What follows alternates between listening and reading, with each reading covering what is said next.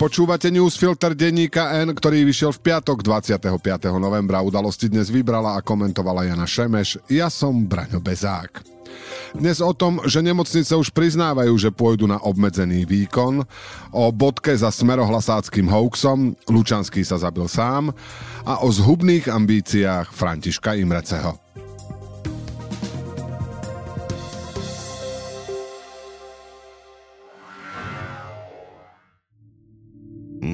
Účet pre Modrú planétu môžete získať bez poplatku za vedenie až na 36 mesiacov. Navyše za zodpovedné splácanie vás odmeníme až do výšky 120 eur za prvý rok. Tatra banka. Od dnešného popoludnia začali médiám prichádzať tlačové správy nemocníc, že od 1. decembra nebudú objednávať pacientov na plánované operácie. Niekde už príjmajú len také operačné zákroky, pri ktorých sa predpokladá ukončenie hospitalizácie do konca novembra. Takýto stav hlásia nemocnice v Bratislave, Trnave, Prešove, Poprade, Nových zámkoch, Banskej Bystrici a určite nejde o kompletný zoznam. Inde v Košiciach a v Žiline napríklad zase lekári vypovedali služby na december. Napríklad na takom ružinovskom oddelení ARO, kde obvykle pracuje 50 lekárov, zostanú podľa Lekárskeho odborového združenia Traja. Nikto nechce šíriť paniku ani maľovať najčiernejšie scenáre, dohodnúť na stiahnutí výpovedí lekárov a lekárok sa stále ešte dá, ale netreba si zakrývať oči pred tým, že po dnešku tu už máme pacientky a pacientov, ktorí sa ocitli v stresujúcej situácii, keď ich nechceli objednať na operáciu alebo im ju odložili. A netreba sa čudovať ani obavám ľudí z toho, čo bude, ak sa ocitnú v situácii, že budú potrebovať akútny zákrok či rýchlu diagnostiku. V čase písania tohto newsfiltra to vyzeralo tak, že rokovania medzi vládou a lekármi sa niekam pohli. Mlčal aj Facebook Igora Matoviča, ktorý ešte včera pomedzi to, ako sa vzájomne urážali s Janou Byto Cigánikovou, vytresol čosi o náborovom balíčku určenom pre inú skupinu lekárov ako stabilizačný príspevok. Premiér Heger sa takisto včera len strápnil, keď žiadal premiérov krajín V4 o pomoc pri zabezpečení zdravotníckej starostlivosti. Minister zdravotníctva Vladimír Lengvarský v prípade nestiahnutia výpovedí na navrhuje vyhlásenie núdzového stavu.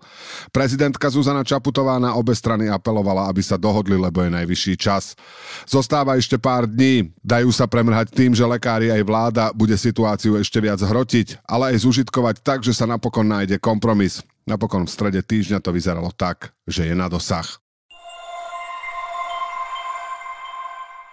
Krajská prokuratúra v Prešove uzavrela vyšetrovanie smrti bývalého policajného prezidenta Milana Lučanského. Skonštatovala, že Lučanský, ktorý bol vo väzbe pre podozrenia, že za úplatky zametal niektoré problematické prípady pod koberec, sa 29.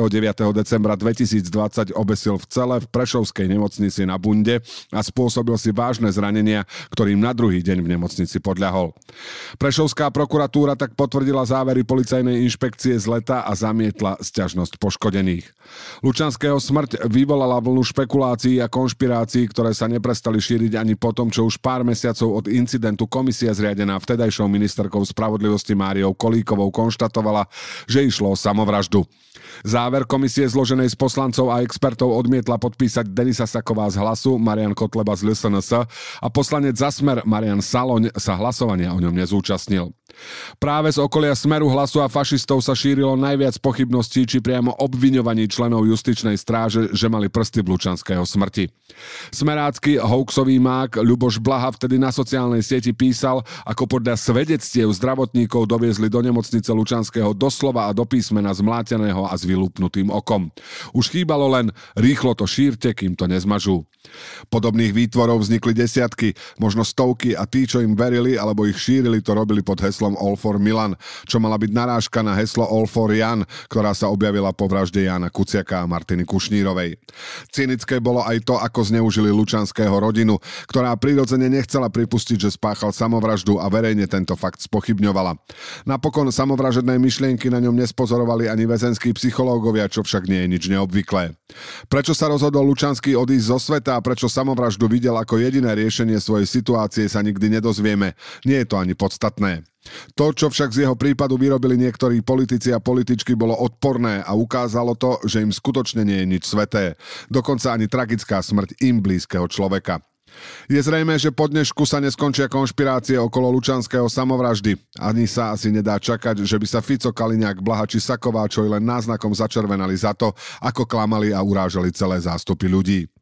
Nebude to ani posledný raz, čo zmetení ľudia naskočia na hoax, ktorý zneužíval ich nedôveru k systému. To však neznamená, že by sme mali rezignovať na pravdu a že by sme aspoň základnú pravdovravnosť nemali vyžadovať aj od našich volených zástupcov. Bývalý riaditeľ finančnej správy v súčasnosti spolupracujúci obvinený František Imreca v relácii Mareka Vagoviča pod povrchom nepovedal veľa nových detajlov. Potvrdil však veci, o ktorých sa už hovorilo či písalo vrátane toho, že systém našich ľudí ovládalo do 10 osôb, že oligarchovia mali veľký vplyv na personálne otázky na vládnej úrovni a že on za 5 rokov zarobil asi milión eur len na tom, že mu Ficovi blízky podnikateľ Jozef Brhel dorovnával plat. Zaujímavé bolo aj to, že o post ministra zdravotníctva svojho času súperil s Tomášom Druckerom, terajším šéfom strany Dobrá voľba a umiernený a Drucker ho vyhral, lebo mal lepšiu podporu oligarchov, ale aj väčšiu prax v zdravotníctve. Drucker bolo jedno z mála mien, ktoré v relácii zazneli a to napriek tomu, že Imrece svojimi výpovediami ohrozuje Roberta Fica, Roberta Kaliňáka, Petra Pellegriniho či Petra Kažimíra a viacerých oligarchov blízkych Smeru. To, že z taktických dôvodov nechce veľa rozprávať, sa dá pochopiť, keďže prípady, v ktorých figuruje, stále nie sú uzavreté a on ešte stále nevie, aký bude. A teraz ho citujeme jeho finálny účet. Imrece pôsobil na finančnej správe za Ficovej éry a pomáhal tam za úplatky pre seba a ďalších ľudí vyciciavať štát cez firmy blízke smeráckým oligarchom. Napríklad len v kauze mýtnik týkajúce sa IT systému pre finančnú správu škodu vyčíslili na 45 miliónov eur bez DPH. František Imrece vo svojej spovedi vo verejnoprávnej televízii o sebe rozprával veľa a veľa o sebe aj prezradil.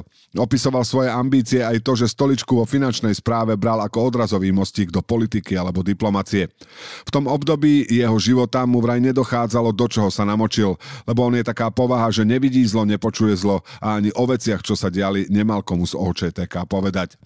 Teraz už nechce byť povrchným človekom, už chce vyznávať iné hodnoty, hambí sa a do hamby zavyliekol aj svoju rodinu.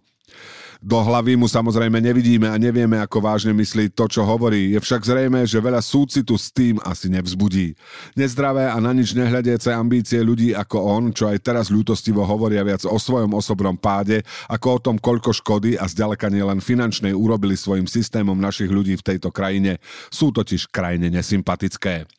Niečo, ale naozaj veľmi málo na tom môže zmeniť fakt, že Imrece sa rozhodol rozkryť systém, ktorého bol súčasťou. Nový účet pre Modrú planétu môžete získať bez poplatku za vedenie až na 36 mesiacov. Navyše za zodpovedné splácanie vás odmeníme až do výšky 120 eur za prvý rok. Tatra banka.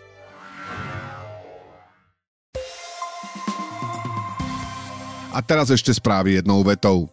Generálny prokurátor Maroš Žilinka po roztrčke s poslancami priznal, že Robert Fico svojimi tlačovkami zasahuje do vyšetrovania chaos. Počas veľkého policajného zásahu Europolu zadržali 44 ľudí v desiatich krajinách vrátane Slovenska. Na COVID zomrelo v októbri na Slovensku takmer 150 ľudí, čo predstavuje dvojtretinový medzimesačný nárast. Celkovo zomrelo v októbri 4600 ľudí, čo je zhruba 4,7% nadúmrtnosť oproti rokom 2015 až 2019. Úrad pre dohľad nad zdravotnou starostlivosťou podal trestné oznámenie pre nezákonné prepoisťovanie. Talentovaní študenti, ktorí zostali študovať na Slovensku, stále nedostali slúbené štipendia. Na jar ministerstvo školstva vtedajších maturantov presviečalo, že ak zostanú doma, získajú 9000 eur na 3 roky štúdia.